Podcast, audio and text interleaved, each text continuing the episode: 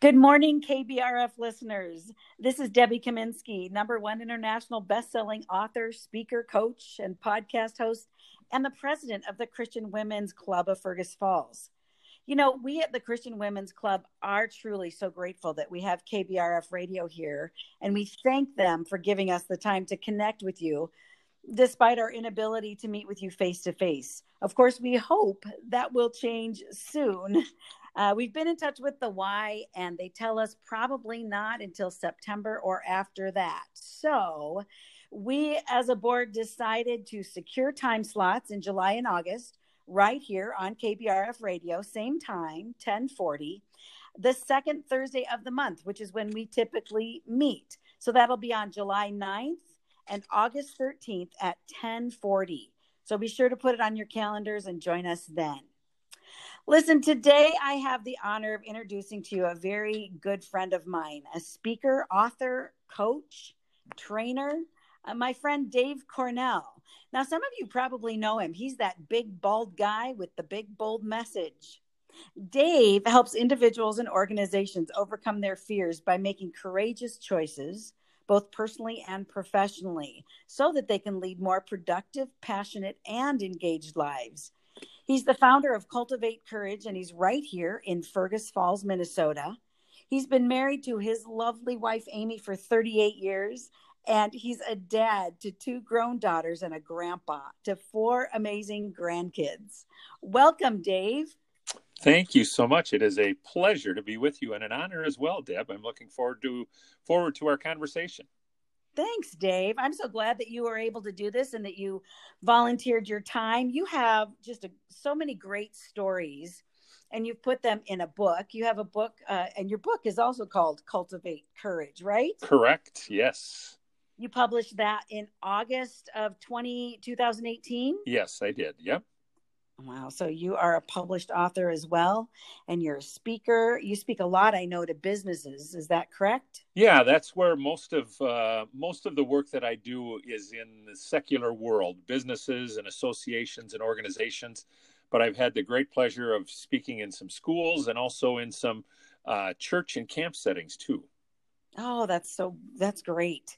There's so many people that need that message about courage, particularly today in this COVID time. Well, there's so many of us living in fear right now. Would you agree? Oh, without question. And uh-huh. and uh, the the thing that's really interesting about this, when I speak, I speak on rational fear uh, and irrational fear, and I focus mainly on irrational fear.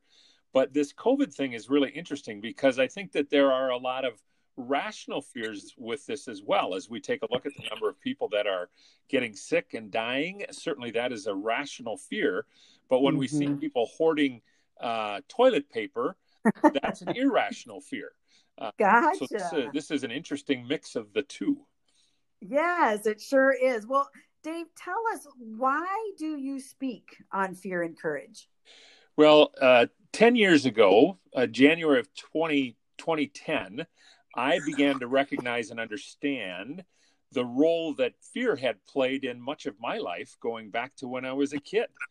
Uh, and as I as I began to explore my own um, fears and insecurities with a wonderful counselor down in the Twin Cities, uh, I began to you know talk about it a little bit here and there, uh, and and people would say, "Oh, really? You too? I thought I was the only one."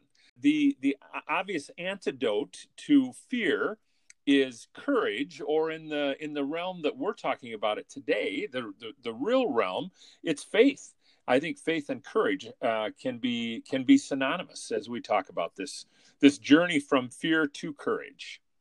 So true, and that's what I spoke on last month was uh, faith over fear. It's just we, it can grip us, can't it? And and if we don't really look to the big guy upstairs, the one who made us, the one who's in control, this fear can just take control. Yeah. So, how did you start speaking on these topics? Well, uh, I had lost my job in January of 2010. My wife lost her job in February of 2011. We lived in the Twin Cities. We went through all of our savings. We ended up selling our home at the bottom of the market, and uh, we were had had lengthy unemployments. Again, went through all of our savings, sold our home, uh, and when we sold our home, we had no jobs, we had uh, we had no place to live, and we had no money. And again, wow. I was uh, I was going through this counseling with this wonderful counselor. As as we as we went through that journey, I began to recognize and see God working through this process, as difficult as it was. Um, uh, mm-hmm. uh, the the verse that is foundational for my talk is Joshua one nine. Uh, this is where Joshua is taking over for Moses. Moses has passed away the period of mourning is over and Joshua is getting ready to, to lead the Israelites or the Jewish people into the promised land. And uh, I envision God with his arm around Joshua saying to him, Have I not commanded you, be strong and courageous? Do not be afraid, do not be discouraged, for I, the Lord your God, will be with you wherever you go.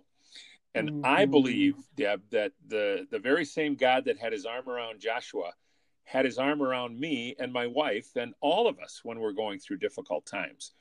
But we have to be willing to acknowledge, first of all, that we have the fear and we have to courageously step into that fear with God's help.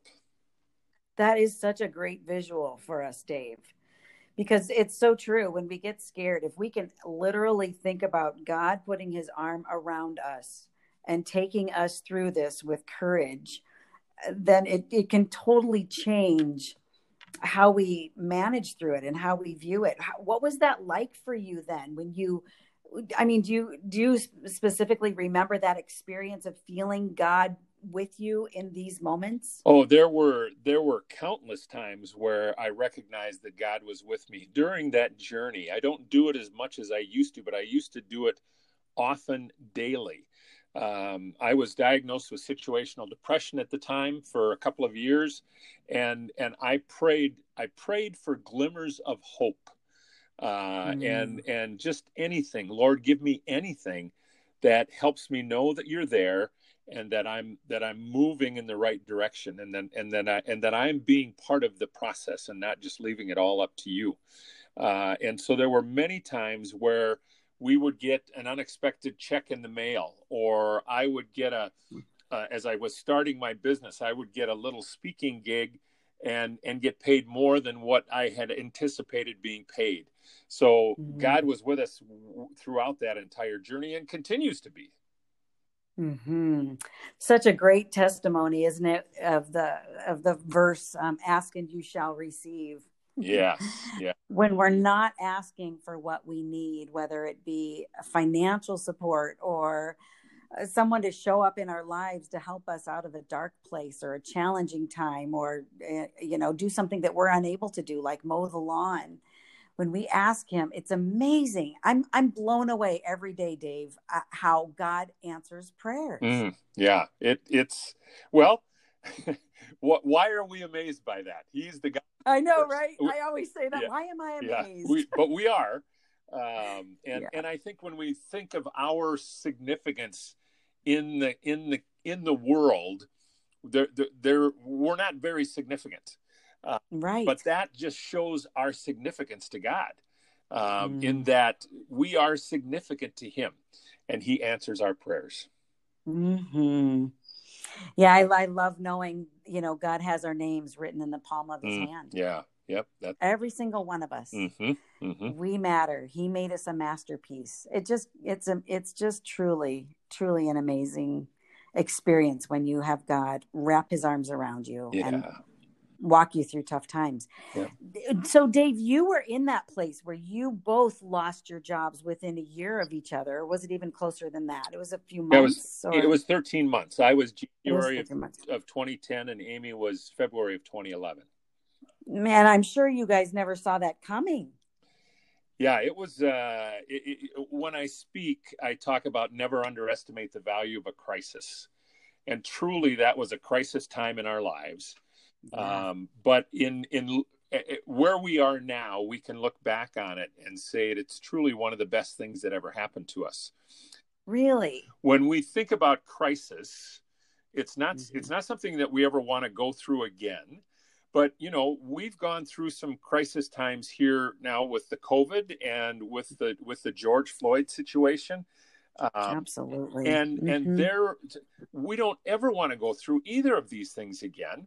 But we have to recognize that in these difficult times, God is still at work, and there will be amazing, powerful things that will come out of both of these. So it's about it's about stepping back from the crisis that we are in, which is what Amy and I had to do, and say, "All right, Lord, what are you teaching us? Uh, how can we serve you in this?" and how will be how will we be better because we've gone through this uh, again not that we want to go through it again or we wish it on anybody else but we have to recognize that it's in crisis times. That's when god meets us. Yes that is so so true. So if you you know we have people out here i'm sure that are listening that have lost their jobs or that are wondering where the next paycheck is coming from or wondering when we will get back to normal, if we will, or people missing people uh, because they haven't been able to because of the constraints, including this this program, the Christian Women's Club that meets every month. What what would you what would you say would be your primary recommend recommendations to them in their in their dark places? You know, uh, in my book, Deb, I outlined three steps to moving from fear to courage. Uh, and I think one of the things that's important to remember is my book and my message is not about becoming fearless. You know, people talk about becoming fearless. If you Google fearless living, there are 51 million things that you can look up on the internet.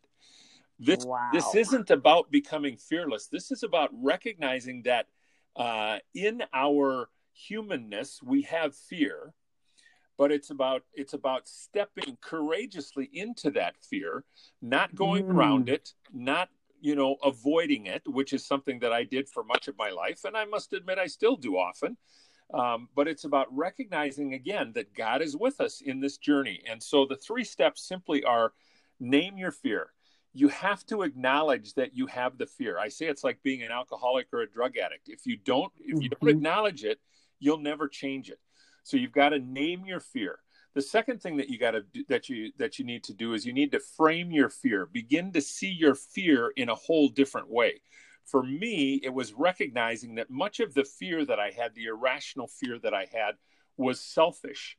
It was about protecting me and and not stepping into who God created me to be. Um, so it's name your fear, frame your fear, and the third step is to claim your courage. It's about stepping into wh- whatever path God is leading you down, not knowing what's going to happen when you take that step.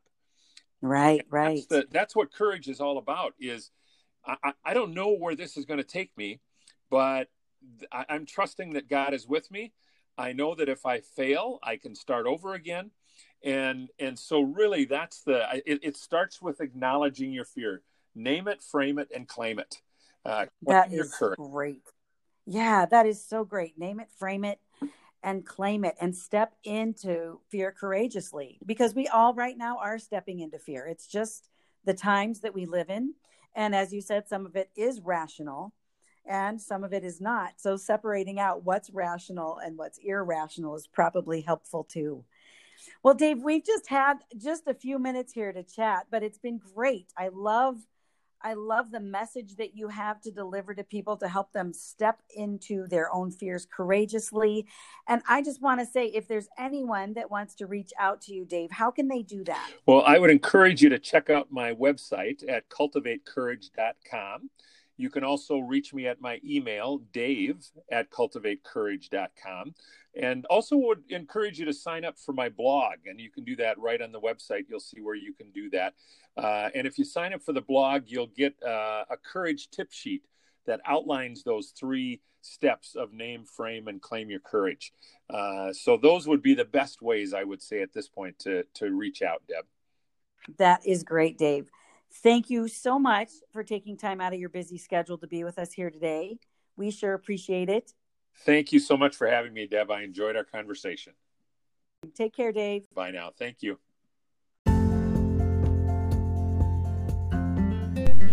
Thanks so much to Christian Women's Club of Fergus Falls and to KBRF Radio for sponsoring this interview with Dave Cornell. Remember, if you want to reach him, you can reach out to him at cultivatecourage.com. If you'd like to get in touch with Debbie, you can reach out to her at goodbyepast.com. And remember to catch us here next month again on July 9th at 10:40 a.m. right here on KBRF Radio.